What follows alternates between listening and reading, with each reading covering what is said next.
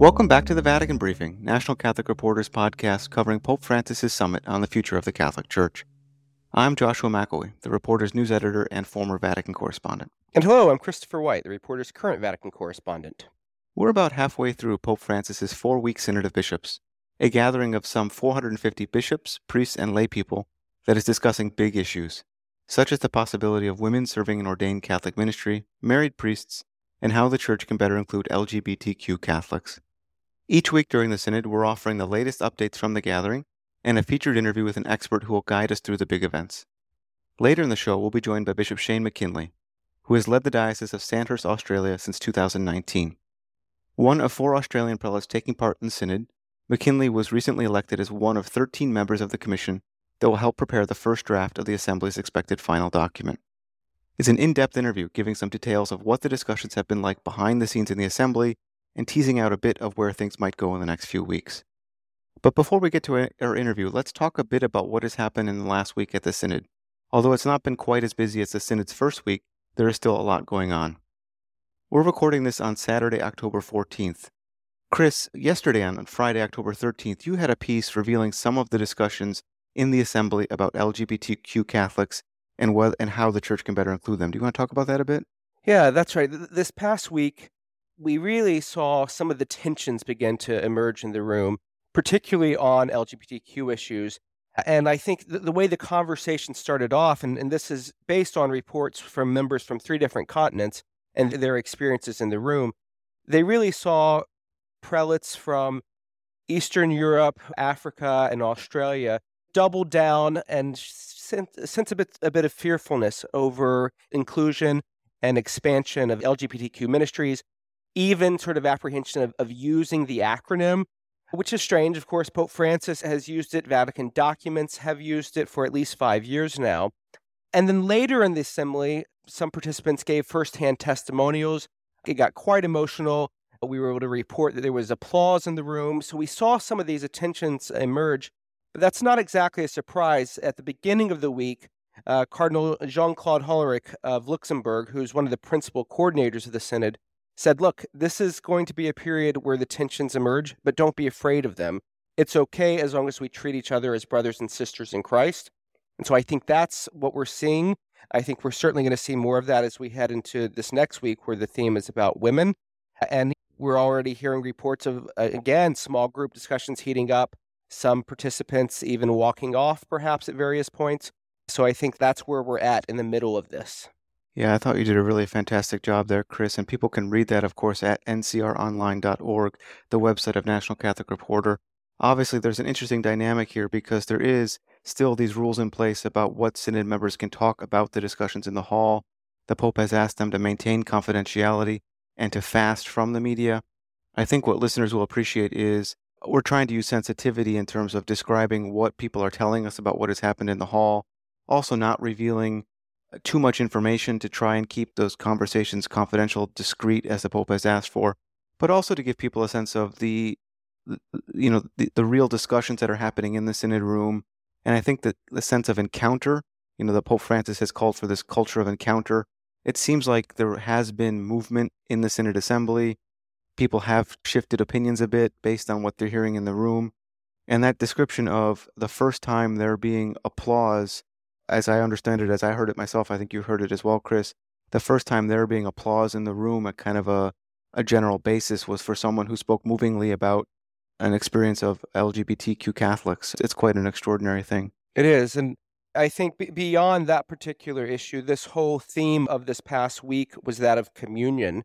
The week began with Father Timothy Radcliffe, who led the retreat at the beginning of the Synod for Synod delegates outside of Rome, and then theologian Anna Rowlands of, of Durham University, who really talked about communion. And she said communion is the very power of this room. And so I think in the tensions, that communion is being tested, but also very felt. Yeah, it was interesting. The so the way the synod is functioning at the beginning of each section of the working document, we're able to see a kind of a public section of the synod and so that Monday, this Monday, this week, it was Dominican Father T- Timothy Radcliffe and theologian Anna Rowlands. And then Friday of this week, we had another open session where Cardinal Hollerich spoke again, introducing the section on women, which was interesting to see. Yeah, Car- Cardinal Hollerich, uh, what struck me is he knew his audience. He said, Look, most of us in this room are men, and we really have to be mindful of our own partiality here. And he said, Look, baptism does, does not make anyone better than anyone else. Women are not inferior to men.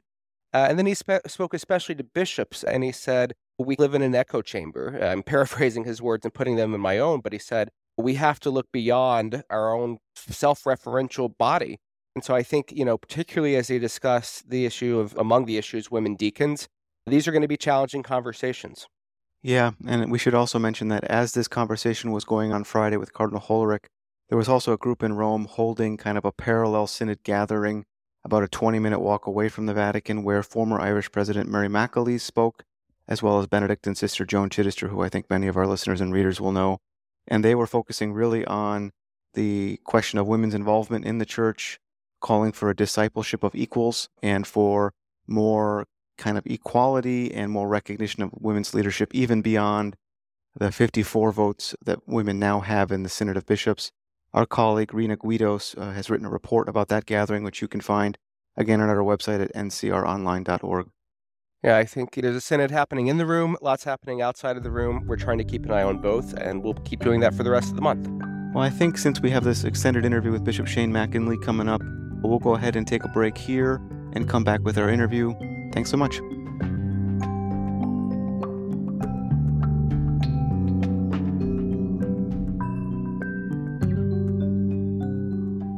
Joining us today on the Vatican Briefing is Bishop Shane Mackinlay. Originally from Melbourne, Mackinlay was ordained a priest of the Diocese of Ballarat in 1991. He is taught at the Australian Catholic University Ballarat and the Catholic Theological College in Melbourne. In 2019, Pope Francis appointed Mackinlay as the eighth leader of the Diocese of Sandhurst, Australia. Since then, Mackinlay has been elected as vice president of the Fifth Plenary Council of Australia. He also is the co chair of the Methodist Roman Catholic International Commission bringing to the Synod and to our podcast a strong background in both synodal experiences and ecumenism. Uh, days ago, Mackinlay was elected by his fellow Synod members as one of 13 members of the Synod's Commission for the Synthesis Report, which will help prepare the first draft of the Assembly's expected final document. Bishop Mackinlay, thank you so much for joining us on the Vatican Briefing. Very happy to be here. We know that there are still some regulations in place about how Synod members can speak about, in public about the discussions in the Assembly Hall but we've also been told in press briefings in recent days that some of the discussions have focused on how the church can better include LGBTQ Catholics. Is there anything you can tell us about what those discussions have been like or, or the tenor of the atmosphere of the room? Yeah, and I've kept an eye on what they're comfortable in talking about at the briefings.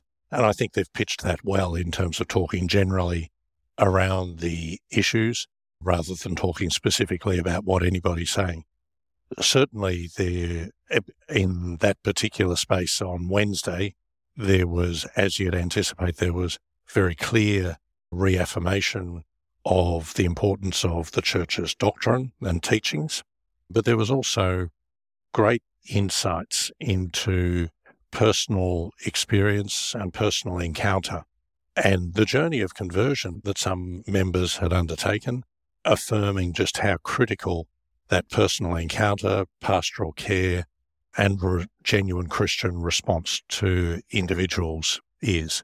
And certainly that was very, very warmly received by the Assembly.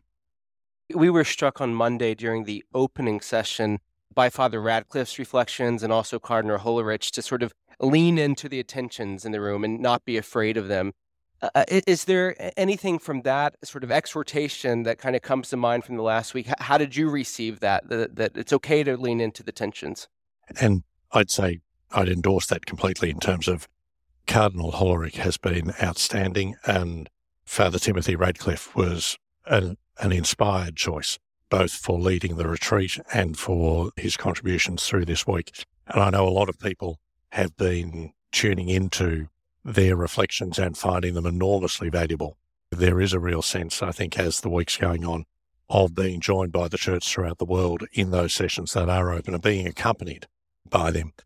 And both Cardinal Hollerich and Father Radcliffe have, have opened up, and the Pope also, in his opening speech and his homily at the opening Mass, were very clear about the importance of people speaking freely. And the, the facilitators in our groups clearly have come back to this a number of times, regularly come back to this, so it's part of the direction that they're being given, is that we're not seeking unanimity or uniformity. What we're seeking at this point, particularly in this first assembly and in the methodology of conversations in the spirit, is that there's space for everyone to be heard, for everyone to be heard, both in terms of the people in the room, but also part of the regulations, even say that each of us should be very mindful of the context that we come from and the conversations that we've been part of, the discernment that we've been part of leading up to this, and should speak informed by that. And that needs to be heard in our groups. And that the goal of the groups is not to resolve those tensions, but to name them, to make sure that everyone is heard in a respectful and open way. And certainly that's been my experience and what I've heard of in other groups. And that the range of views and insights is recorded and included in the group report. So what we're asked to vote on, and it is a formal vote at the end of each module in our groups, is not whether we agree with everything that's said in the report, but whether the report is an accurate presentation of the discussion of the group. And I haven't looked at all of the reports, but I haven't seen one report yet where it hasn't been approved unanimously. And certainly the, the, there's no accounts of groups not being able to both have that open discussion and sometimes sometimes quite difficult discussion. And we've got the space, we have the time, we have extended time in our groups on each topic. And we're hearing a range of views in the larger, the contributions to the larger assembly also, which then inform our final discussion in our groups. There's no sense of that discussion being constrained. And in fact, we're being encouraged to record that in our reports and also to contribute our individual presentations both to our table or for those who've presented or who would like to have presented to the whole assembly to contribute those. And I know that they're being received and and considered by the theologians who have the unenviable task really of trying to draft a document which they tell me they're using very much the method that they had adopted in Frascati in preparing the document for the continental stage. That wonderful document that I think shocked everybody because people recognized their voices. They said, Our voices are here, all the range of voices. And so I'm confident that's the sort of document that we're likely to have offered to us arising from this assembly will be one that does pick up all of those voices and all of those tensions. And by doing that, then give space and direction for the church's reflection throughout the world over the next 12 months. That's a very helpful understanding there of how the reports work for people to know how things are bubbling up. We mentioned at the beginning of the uh, interview here that you were elected to the Commission for the Synthesis Report. I'm curious if you can describe what that group is going to be doing, what's the focus of its work, so people can better understand the, the purpose of that commission. I'd love to be able to give you that description, Josh. At this stage, I know what's in the regulations. We meet for the first time tomorrow. We've got a preliminary meeting tomorrow, and then we have longer meetings scheduled, especially in the last week. So, just looking at the calendar and what's scheduled to be in the program for the Assembly. And when we're meeting as a commission, it looks like we're being asked to consider the draft report before it goes to the Assembly, and then also to consider and have a role in reviewing the proposed amendments that come from the small groups before they come back to the Assembly, before the final text comes to the Assembly. And aside here for our listeners, we're recording this on Friday, October 13th, so tomorrow will be Saturday, October 14th. Broadening out away from the, the Synod a bit, could you talk a bit with us about your experience at the Australian Plenary Council and how you compare that experience to the experience at the Synod here, and, and how particularly does the Australian effort fit into Pope Francis's larger model of a synodal church? He hasn't mentioned to me how it does, but clearly the Synod Secretariat has been very interested and has had extensive contact with us in Australia in reflecting on our experience at the Plenary Council and has drawn directly on a range of the people who were involved in that.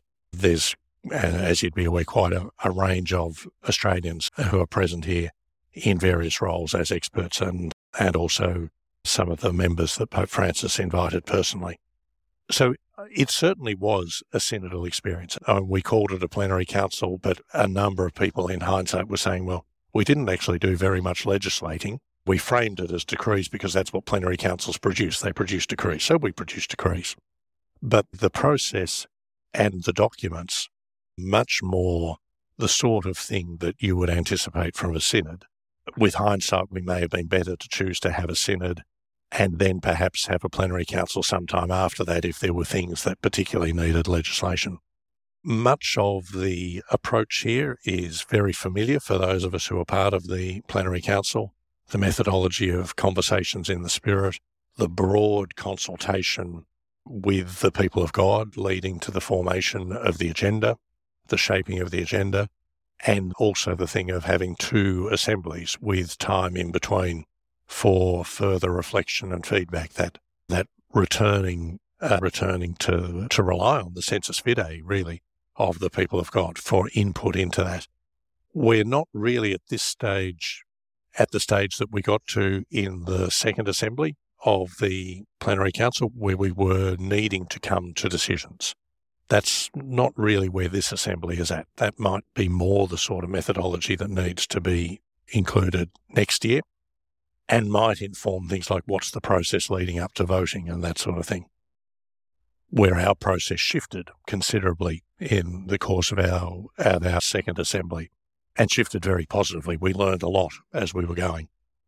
We're here in the Synod, in this assembly, we're much more where we were in that first assembly of the Plenary Council, where there's initial reflection and seeking to respond into the agenda as it's arisen out of the consultation with the people of God. I'd say here we've got an enormous asset of uh, what you know, 30 or 40 theologians who are here, some of the world's best theologians who are here full time, gathering and reflecting on the enormous volume of reports and contributions that are being produced, and on our behalf, synthesizing that into something that we'll have in our first assembly, we only had five days and we were online. We're still in COVID. It worked remarkably well for something under those constraints. But really, our our synthesizing what sort of insights had arisen out of those conversations in the spirit in that first week, that had to happen after the assembly. So for us, that went on for several months after that. And was a cause of some frustration for everybody because we weren't really in a position to be publishing anything until we had finished that process.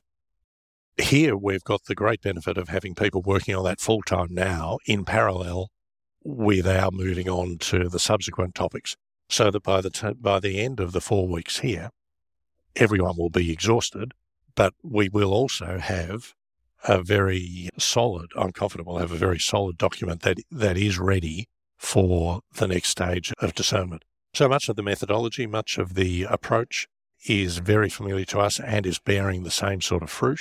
It's clearly something that is not so familiar for very many of the people who are participating in this. Even just the look of the room is deeply familiar. I had never been to a synod, but I look at photos of what synods had been and compare them with the wonderful and very inviting scene that greets you when you come into the Paul the Sixth Hall. And that's very familiar. And it is very inviting. There's a space and there's space to speak, space to be heard, uh, space to engage. It, it invites conversation. And it says very clearly that everyone is there on the same level. So each of the tables is carefully put together with a range of backgrounds. That's true, I think, in all the language groups, probably most of all in the English groups which is maybe 40% of the tables might be English speaking. But we've got people, each of the tables I've been on so far, we've got people from every continent. Really, the only ones we're missing are people from France, Italy, Spain, those, those are other language groups, uh, and Latin America. But every other continent and part of the world is there. And that, that makes for a great richness. And it's carefully constructed too, so that there are cardinals, bishops, priests, laymen, laywomen, religious, all sitting together around the table. There's no opportunity to jostle for position. We're each allocated a seat, and it's working incredibly well. And when anyone speaks, there's a camera right there uh, and a microphone right in front of each person. The same for us as for the Pope himself.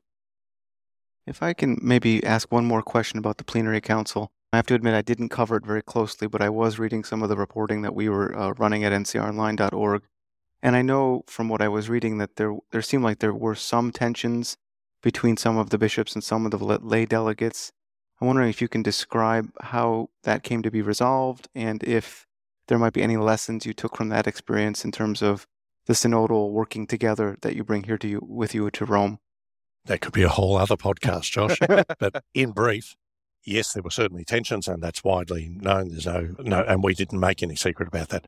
I don't think it's accurate to describe it as a tension between bishops and other members, though, where we encountered those tensions uh, in a way that um, interrupted our uh, proceedings was in the vote on the document around witnessing to the equal dignity of women and men, which was very contentious. We had a consultative vote of the non bishops and then a deliberative vote of the bishops. Is one of the things with having a plenary council and legislative power and so on.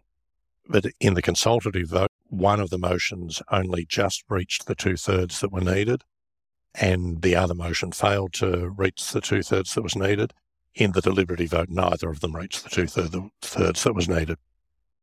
Uh, and it was very clear that there was significant divergence of views and tensions and people discontented with the document, both between bishops, between clergy, between men, between women.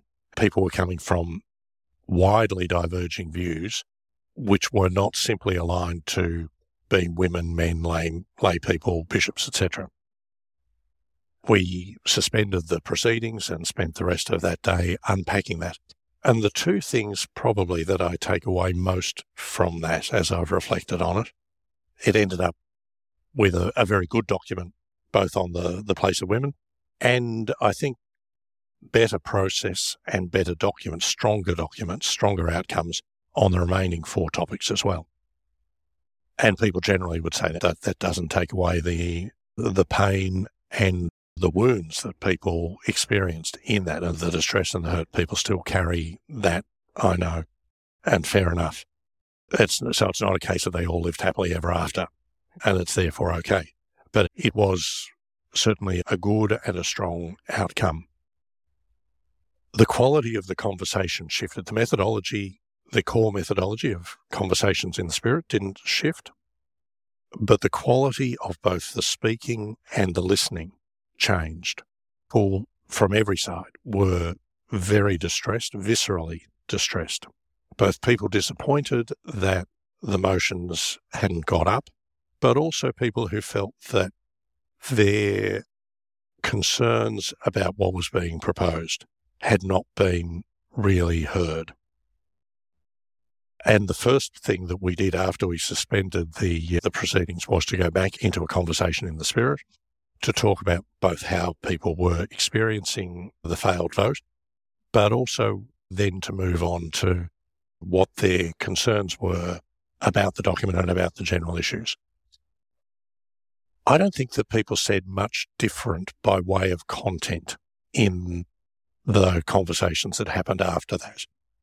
But they spoke from where they were, which was really distressed at the outcome, but also at the possibility that we might end up having nothing to say about women as a plenary council. It was an appalling prospect and not one that anyone wanted to contemplate. And everyone was determined to do what needed to be done to allow us to move forward. So people spoke, and everyone, it wasn't that people, anyone was dismissing this as not important. It was, it really mattered to everyone, and they spoke about how it mattered and listened in a different way also. You know, that courageous speaking and humble listening. Courageous speaking, not just in saying something that the other person might not like, but courageous speaking in a way that put themselves on the line, that made themselves very vulnerable, and that was open to hearing people's that sort of generous, courageous speaking in a way that, that shifted people's views and understanding and appreciation. Where in an issue like the place of women and in so many other issues, this is not the first time people have talked about them. They've had conversations, they know what they think, they know the answers to various arguments, they know what their responses are. And while people spoke freely and respectfully before the votes, they, I think, were largely speaking in a way they had spoken previously, often many times before, and speaking perhaps more intellectually. Certainly, our conversation after the failed votes was not, first of all, intellectual. It was much more personal, both in the speaking and in the hearing. The second thing I'd say that I learnt was that discernment takes time. And we had a schedule and we were ready for a vote. And that's what the schedule said. And so that's what we did. We shouldn't have, looking back on it, because we weren't ready for a vote. We hadn't got to the point where there was clear consensus. Even if we had managed to get the two thirds that was needed, it wouldn't have been a good outcome.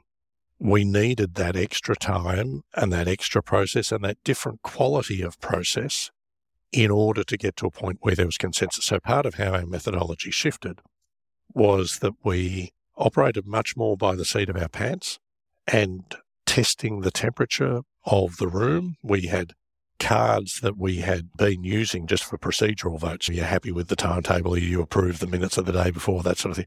Well, we ended up using them an awful lot. They were they had a really good workout. are you ha- where are the sore points? What do we need to talk about more? Any vote that we had after that, we knew already the outcome of the vote before we took it. And there was a real sense that the vote was just a formalising of a decision that was already clear in the room. And that was quite a different sort of decision taking, different relationship between decision making and decision taking. And for each of the votes, yeah, we took the time that it took. And for some of them, it didn't take long, but for some of them, it did. And the outcome, in fact, on this document and on others, substan- it was a better document, it was a tighter document, but it certainly wasn't a watered down document. You talk about the need for the, the plenary council to, to have something important to say on the role of women. And I'm curious from your experience in these past two weeks here in Rome, how have you personally seen and felt the presence of lay people and especially women contributing to, to this assembly taking place uh, in these weeks? In one sense, it's totally unremarkable because it's just what you would expect, and what I'd be used to. We have a, a range of women in our midst. They're participating fully, they're speaking openly, they're making very substantive contributions, both as members and as experts. And we're gaining enormously from that. Now, in, in the context of other Synod approaches, I know that's not, that hasn't been the experience, but clearly there are very, a very clear and very valuable presence here. We know you have other meetings to get to, and we don't want to take up too much of your time, but I also want to ask, digging into that question, we know that the discussions at the Synod over the next week will focus on the working document section that deals with women's ministry in the church, or even the possibility that women could serve in new roles or, the, or, as, or as ordained deacons, as the document specifically uh, highlights. Do you have any particular hopes for the discussions in this regard in the coming week? I think we can certainly anticipate that we're going to hear clear discussion of all the range of options there. That was certainly part of our discussion at the Plenary Council in Australia. It's obviously been thinking particularly of women, for there are five areas in this module that will be operating concurrently. So as well as women, there's broader ministry, ministry of all the baptized, the mission of all the baptized. There's a focus on priests. There's a focus on the ministry of bishops. So there's a whole range of issues on the Petrine ministry itself in the space of women. The reason that the question, say, of women's ordination to the diaconate is being asked in the Instrumentum Laboris is because it's because there was such a wide representation asking that question in the consultation. I'm glad it's here. I'm glad it's going to be discussed. I think it needs to be discussed at the universal level. It's certainly one of those things. Not everything that we're talking, you know, one of the things that the Assembly has been asked to do is to identify which things we might be able to, which areas we might be better to move on appropriately at local levels rather than universally. The question of the ordination of women is clearly something that needs to be addressed universally. And that was the request of the Plenary Council in Australia. So I'm glad that it is being addressed at that level. And if it were to be that the outcome was for ordination to the diaconate to be open to women, I'd certainly welcome that. We really appreciated you drawing on both your experience from Australia to here. We're grateful that you have brought us along this journey with you. So I, I, think this seems like a good place to, to wrap up for now. Thank you so much for joining us on the, the Vatican briefing and, and good luck as you continue your synodal journey this week. Good. Thanks, Chris. Thanks, Josh.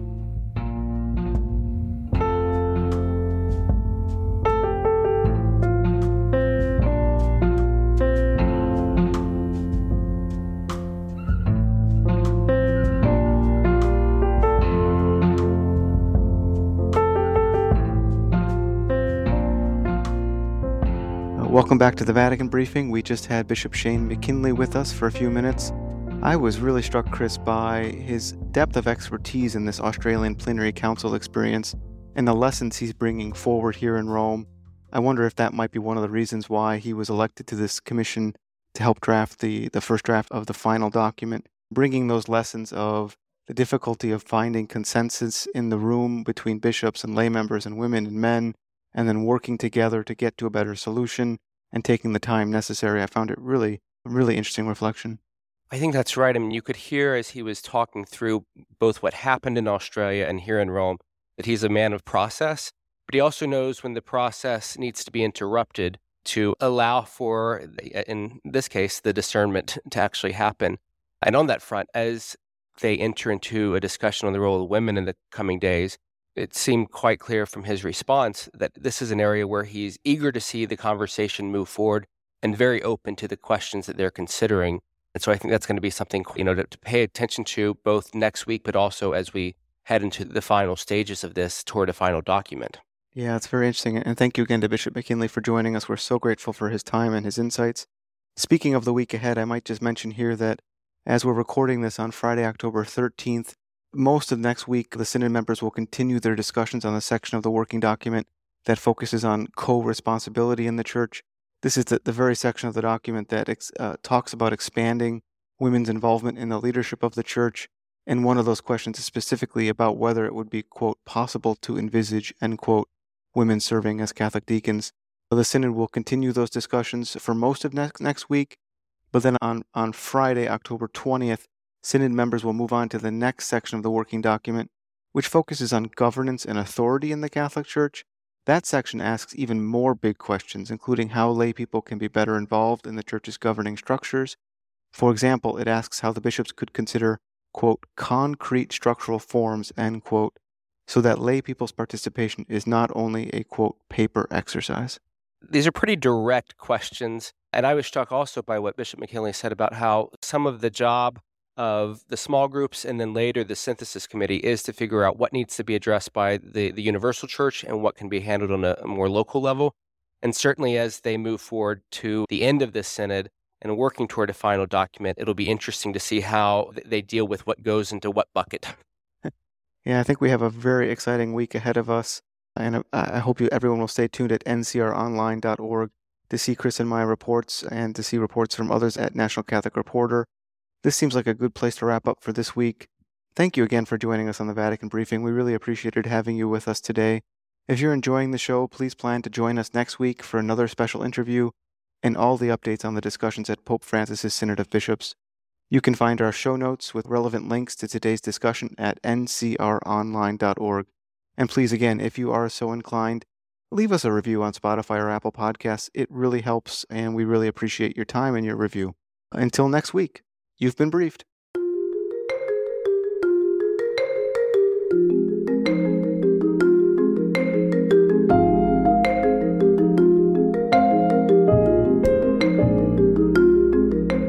Vatican Briefing is a production of National Catholic Reporter. John Grasso is the executive producer. Joshua McElwee and Christopher White are your producers and hosts.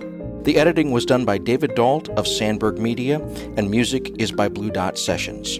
Check out more great reporting from the National Catholic Reporter at ncronline.org.